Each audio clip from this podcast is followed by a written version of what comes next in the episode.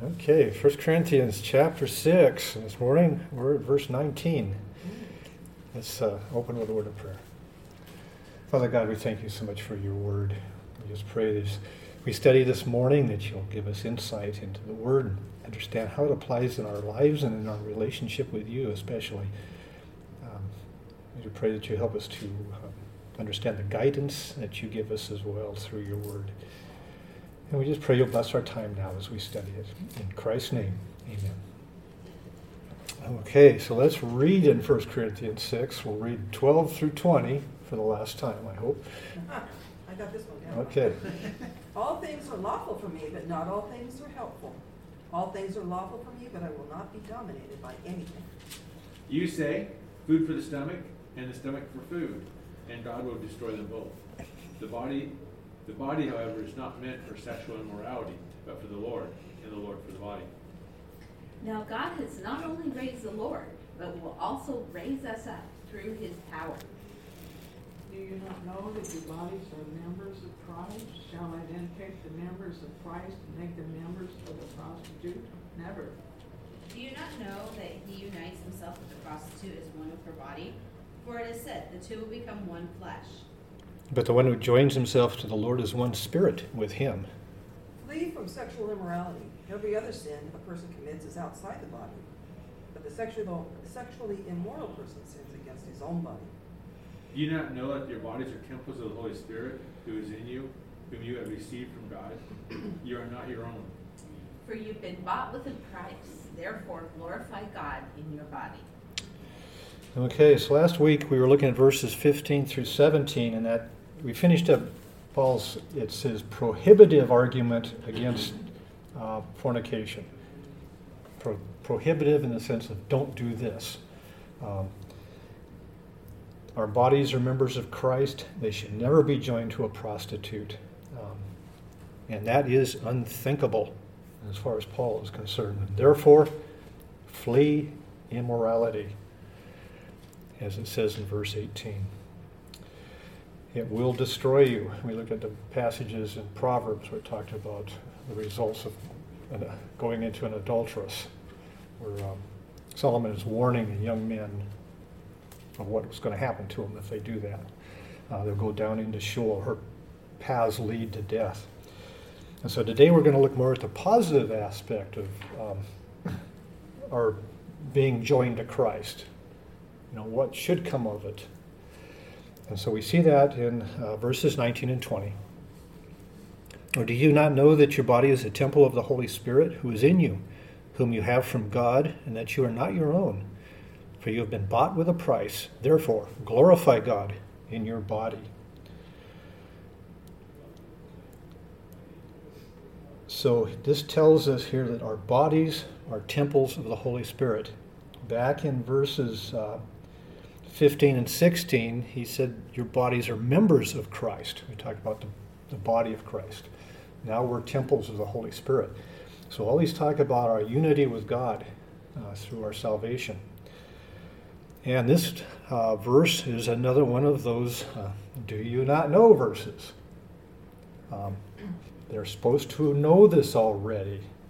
And he taught them this. And we actually already had him tell them this. Let's turn back to chapter 3. Someone like to read verse 16. Do you not know that you are a temple of God and that the Spirit of God dwells in you? Okay, so he's told them that this before. And the first part of or verse 16 is very similar to the first part of verse 19 that we're going to be looking at today. Uh, now, one of the things that's a little bit different in 316 it says we're a temple of God. In 619 it says we're a temple of the Holy Spirit. And so here we have um,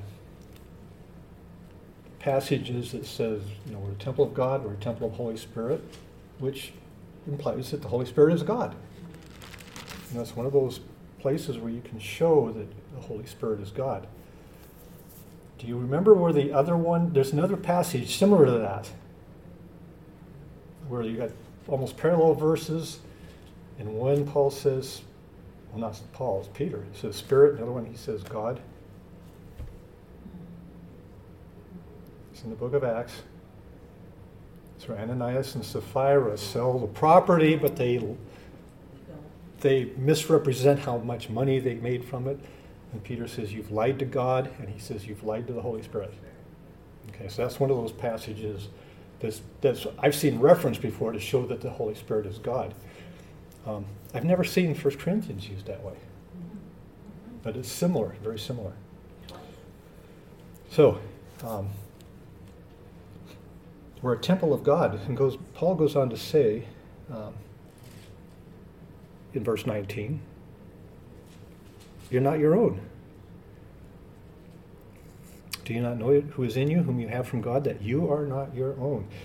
So we already know that our bodies are temples of God, but he says, uh, You're not your own. You can't do whatever you want with our own body because our bodies belong to God.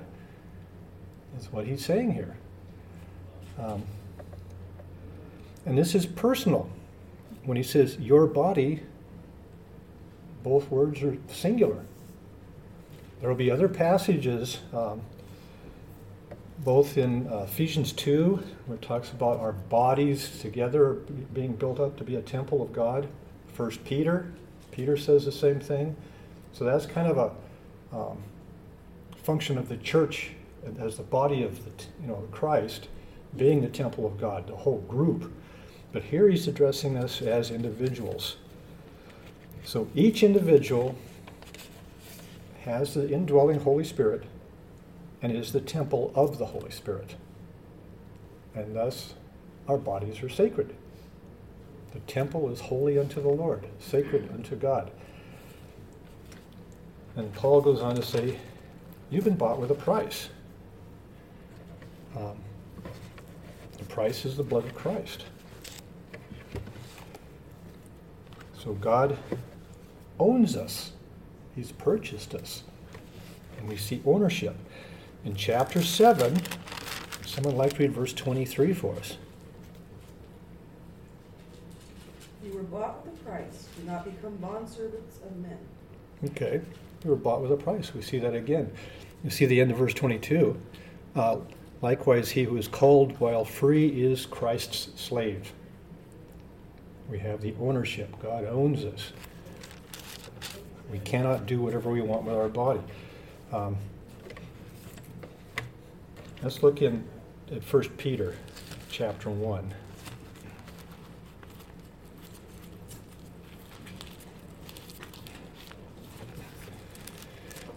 1 Peter chapter 1, someone like to read verses 17 through 19. Since you call on a Father who judges each person's work impartially, live out your time as foreigners here in reverent fear. For you know that it was not with perishable things such as silver or gold that you were redeemed from the empty way of life handed down to you from your ancestors, but the precious blood of Christ, a lamb without blemish or defect. Okay, so he's telling that Peter is telling him to walk in holiness because they've been purchased by God to redeem something.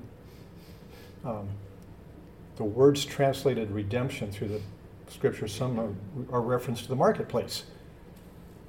Um, and I've seen, you know, where people will compare our redemption from sin to the old slave markets where you go and purchase a slave for yourself.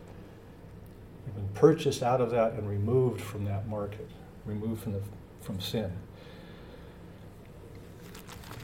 Okay, so back to 1 Corinthians 6. So Paul finishes this little section with the admonition since we've been bought, since we belong to God, glorify God in your body. So our, our bodies are to be used to glorify God. Um, so this is dealing with the issue of uh, what really developed into a, a Gnostic religion later in, in uh, later on that the, this distinguishing between the body and the spirit. And so they had this idea that the you know our, our human spirit is what communed with God, our body didn't. We could, you know, our body was irrelevant. It could do whatever we wanted to. We, we dealt with that back in verses 13 and 14. Um, and, and so he's telling them again, you know, you can't say this, the spirit is important, but the body is not. The Bible says our bodies are just as much a part of our Christian walk as our spirits are. You know, he's combating this Gnostic idea. Um, now, we saw earlier how seriously God takes this defilement of the temple. Let's go back to chapter 3 again. We already looked at verse 16. Would someone like to read 16 and 17 now?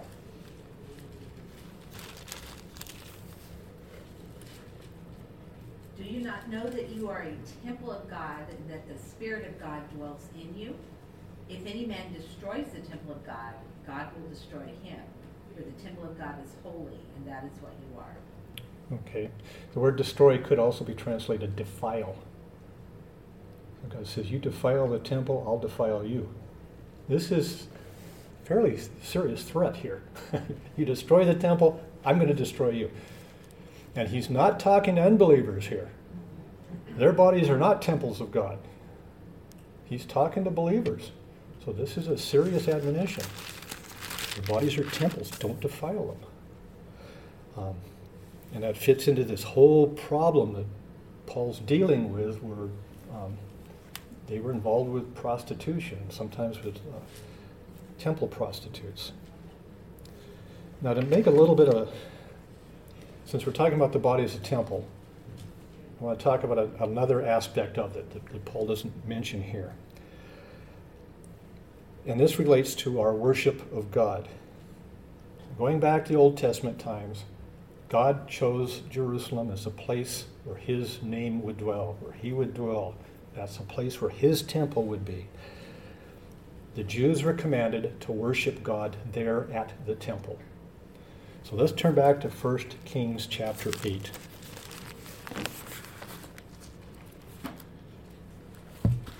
This is Solomon's prayer, I believe, at the dedication of the temple. 1 Kings chapter 8. Someone like to read verses 28 through 30.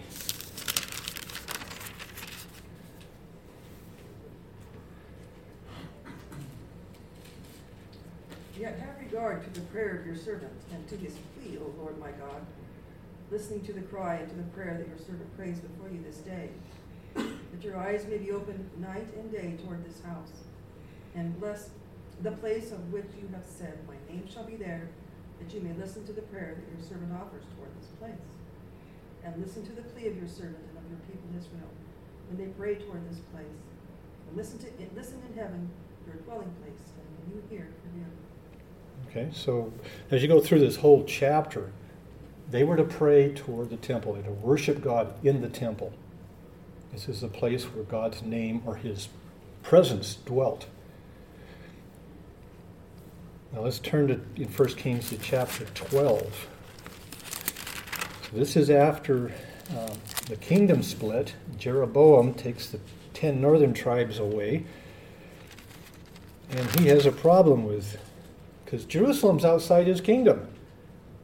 And he's got all these people who are Jews who are supposed to go to Jerusalem three times a year. And, and, and he's, he has this problem. So someone like to read verses 26 through 30. 1 Corinthians 12, 26 through 30. Jeroboam said in his heart, Now the kingdom will return to the house of David. The heart of this people will return to their Lord, even to Rehoboam, king of Judah, and they will kill me and return to Rehoboam, king of Judah. So the king consulted and made two golden calves, and he said to them, It is too much for you to go to Jerusalem. Behold your gods, O Israel, that brought you out from the land of Egypt. He set one in Bethel, and the other he put in Dan. Now this thing became a sin, for the people went to worship before the one as far as Dan. Okay. So here he's trying to take the people away from Jerusalem, cut that link to Jerusalem, because he's afraid they'll go back to Jerusalem and then want to become part of the kingdom of Judah again. So and, and you read all through the books of Kings, even the, the kings in the, uh, of Judah, about they, they, they did not destroy the high places. So there are all these different places throughout the kingdom where the people would go. It doesn't say they were worshiping idols. So in many cases, I think they were worshiping Jehovah, but they were not worshiping in the temple in Jerusalem. So it was not proper worship. Let's turn to Psalms. Verse the fifth psalm, Psalm 5. The Psalm of David. Someone like read verse 7 for us.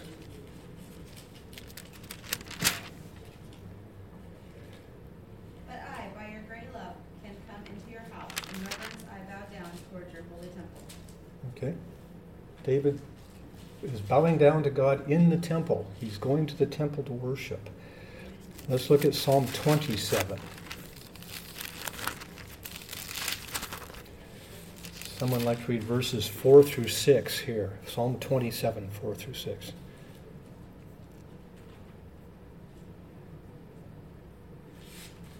One thing have I asked of the Lord, will I, that will I seek after, that I may dwell in the house of the Lord all the days of my life, to gaze upon the beauty of the Lord and to inquire in his temple. How far? Through 6. For he will hide me in his shelter in the day of trouble. He will conceal me under the cover of his tent. He will lift me high upon a rock. And now my head shall be lifted up above my enemies all around me, and I will offer in his tent sacrifices with shouts of joy. I will sing and make melody to the Lord. Okay? So here's David de- desiring to be in God's temple so he can worship God and offer sacrifices and worship God there and sing. Because that's where it was done. You had to go to the temple to worship God. Now let's turn to John chapter 4. There's a change a coming. John chapter 4. This is Jesus talking to the woman at the well. Someone like to read verses 20 through 24.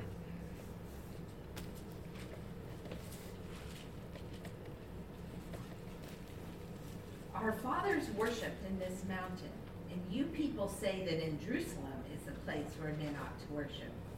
Jesus said to her, Woman, believe me, an hour is coming when neither in this mountain nor in Jerusalem will you worship the Father. You worship what you do not know. We worship what we know, for salvation is from the Jews. But an hour is coming, and now is, when the true worshipers will worship the Father in spirit and truth. For such people the Father seeks to be his worshipers. God is spirit, and those who worship him must worship in spirit and truth. Okay? So he's telling them, you know, the Samaritans worshipped on Mount Gerizim, and the Jews worshipped in Jerusalem. And Jesus says, we're not going to be doing that anymore. Where do we worship God now? Where's the temple? Each of us is a temple within ourselves.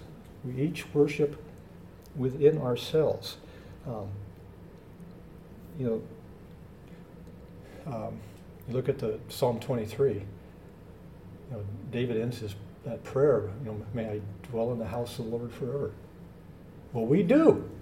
You know, we have that answer to our prayers. We dwell in God's house. Our bodies are temples of the Lord. We dwell in our bodies. Um, let's turn to 2 Corinthians chapter 6, and we'll see where Paul takes this concept and ties it back into the issues that the Corinthians were having. 2 Corinthians chapter 6. Someone like to read verses 14 through 16.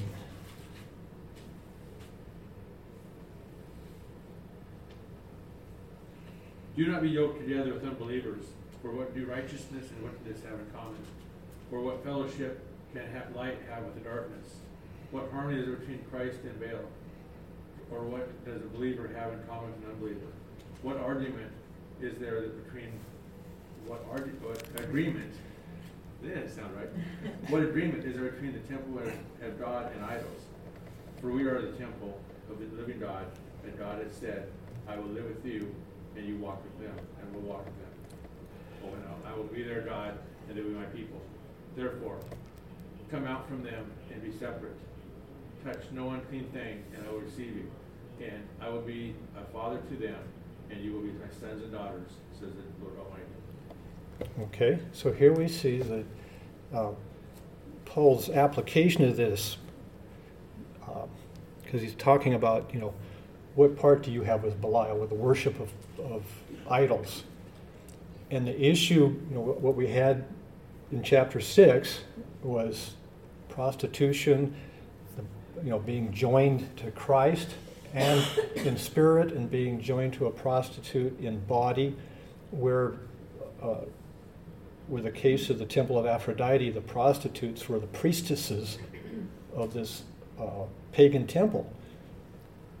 And so we see here in 2 Corinthians, how can you be joined to, you know, you can't have this fellowship between the two. They don't belong together. And so this is an application of, of our being temples of, of the body. And so uh, the application kind of verse 7 1 therefore, having these promises, let us cleanse ourselves from all defilement of flesh and spirit, perfecting holiness in the fear of God. Our temples are to be holy and separated so that we can worship God as we ought.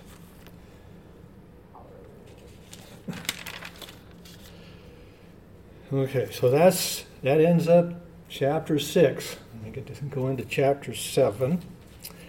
Um, I'll just read verse one for now. now, concerning the things about which you wrote, it is good for a man not to touch a woman.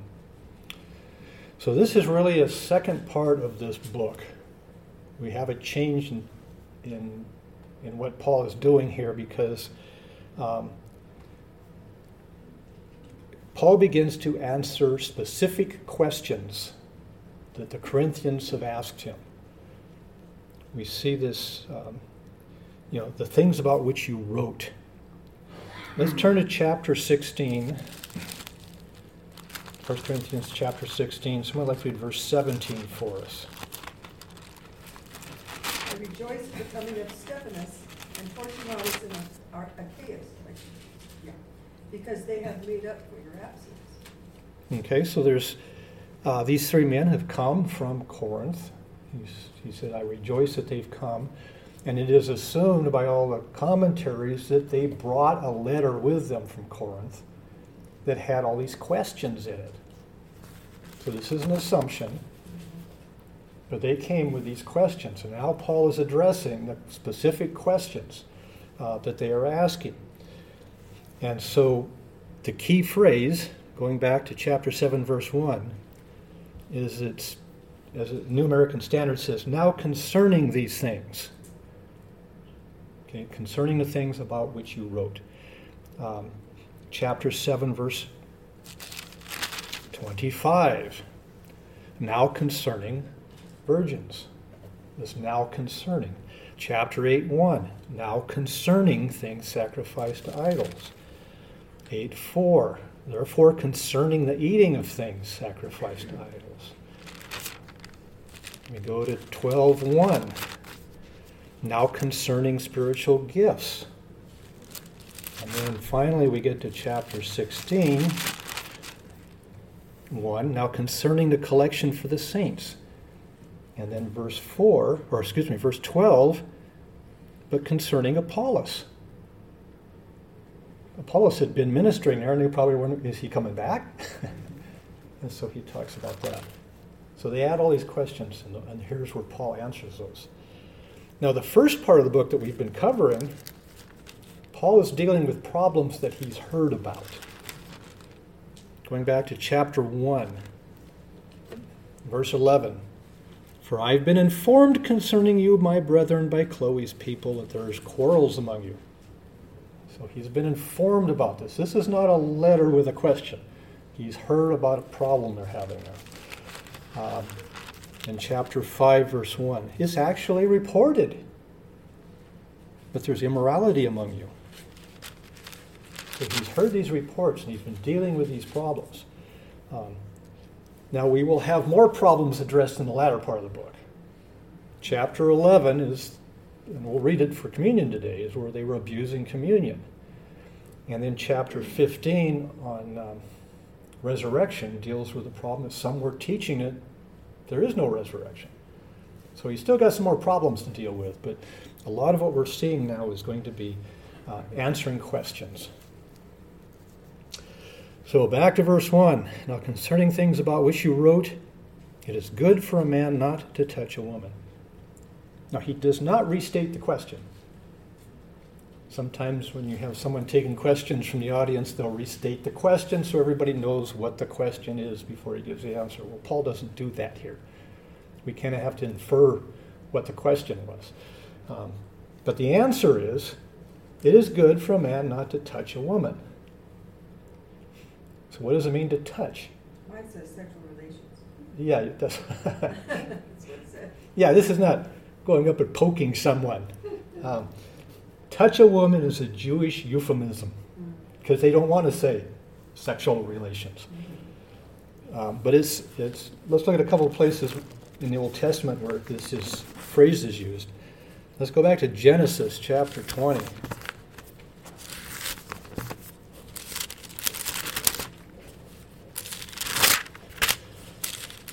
This is where Sarah ends up in Abimelech's harem. Genesis 20. Someone like to read verses 3 through 6 for us.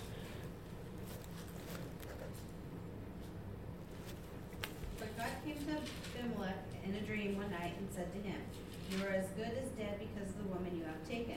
She is a married woman. Now Abimelech had not gone near her. So he said, Lord, will you destroy an innocent nation? Did he not say to me, She is my sister? And did she also say, He is my brother? I have done this with a clear conscience and clean hands. Then God said to him in a dream, Yes, I know you did this with a clear conscience, and so I have kept you from sinning against me. That is why I did not let you touch her. I did not let you touch her. That has to do with sexual relationship. So, how would you like to have a dream where God says, Behold, you're a dead man? That's, yeah, I mean, it makes it pretty clear. God's serious about this. Why is it such a serious thing right here? Because in chapter, well, not just married, chapter 17, God promises a son to Abraham through Sarah to be named Isaac. Isaac will be born in chapter 21. So God's made this promise that Sarah will bear Abraham a child. And where is Sarah? Harem. She's in Abimelech. Yeah, Abimelech's. It's, um, I know. Sometimes I think is, is this Satan's doing to try to, you know, break, you know, uh, oppose God's promise, oppose God's plan? It could be. God says, "I did not let you touch her." God says, "Okay, enough of this. I've got a promise to keep. Get her out of the harem." Uh, also, let's look at Proverbs chapter six. So that's one example of do not touch her relating to uh,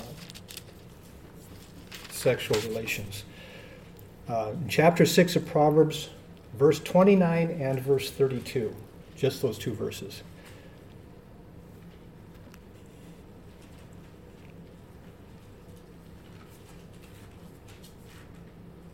So if he sleep, who sleeps with another man's wife, the one who touches her will go unpunished.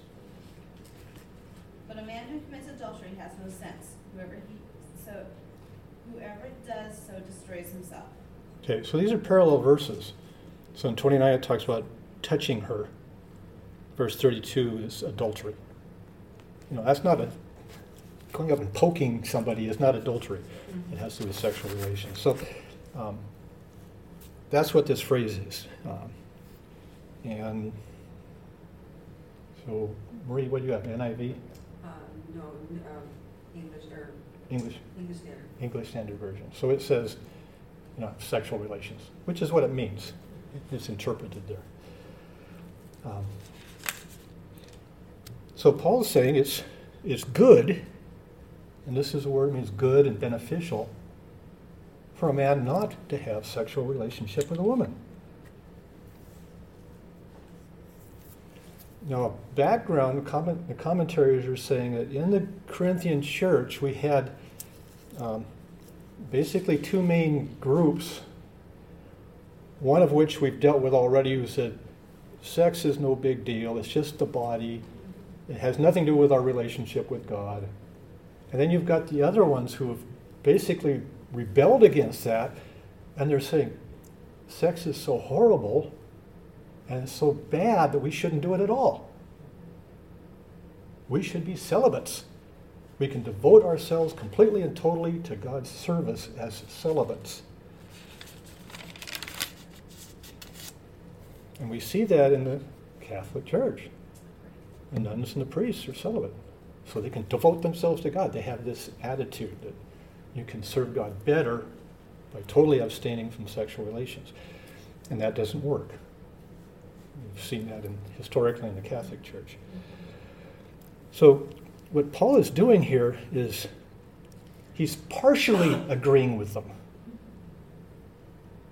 Just partially. And we saw that back in chapter 6, verse 13, with, the with the other crowd, where he's, you know, he says, well, of course, you know, the stomach is for food and food for the stomach is you know it's no big deal if you want to eat peanut butter sandwiches that's fine it doesn't you know doesn't affect your relationship with god so he partially agrees with them and here it's the same way he kind of partially agrees with them but you've got to see the other side of this story um, and we'll see later in the chapter uh, paul is saying that celibacy does allow you to devote yourselves to ministry because you don't have to worry about your spouse, you don't have to worry about family.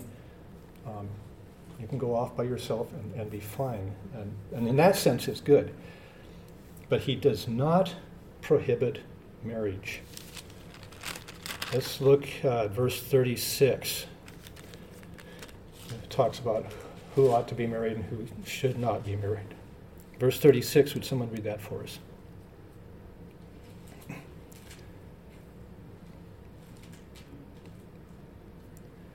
If any man thinks that he is acting unbecomingly towards his virgin daughter, if she is past her youth, and if it must be so, let him do what he wishes. He does not sin. Let her marry. Okay, that's good enough. You know, it's, it's not a sin to, to go into marriage or to let your daughter marry. So it's not. And some people apparently were saying that in Corinth. And you say, no, that's not a sin. Um, let's also look at 1 Timothy chapter 4.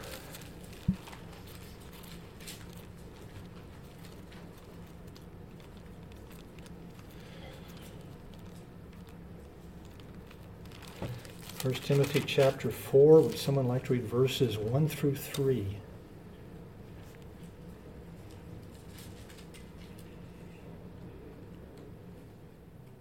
Now the Spirit expressly says that in later times some will depart from the faith by devoting themselves to deceitful spirits and teachings of demons, through the insincerity of liars whose consciences are seared, who forbid marriage and require abstinence from foods that God created to be received thanksgiving by those who believe and know the truth. Okay.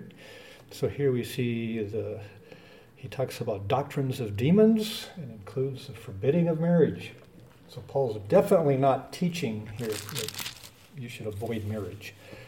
And as we get further into the chapter, the discussion is well, who should marry and who shouldn't, and more along those lines. So, um,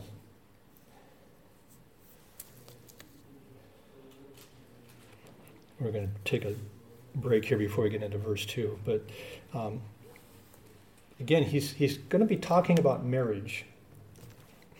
And it's going to be in the context of the problems that the Corinthian face, the Corinthians have been facing with the sexual immoralities. Because verse 2 starts out, but because of immoralities. So he's talking about marriage related to sexual immorality. He's not going to be. A, this is not going to be a broad discussion of all the different aspects of a marriage relationship.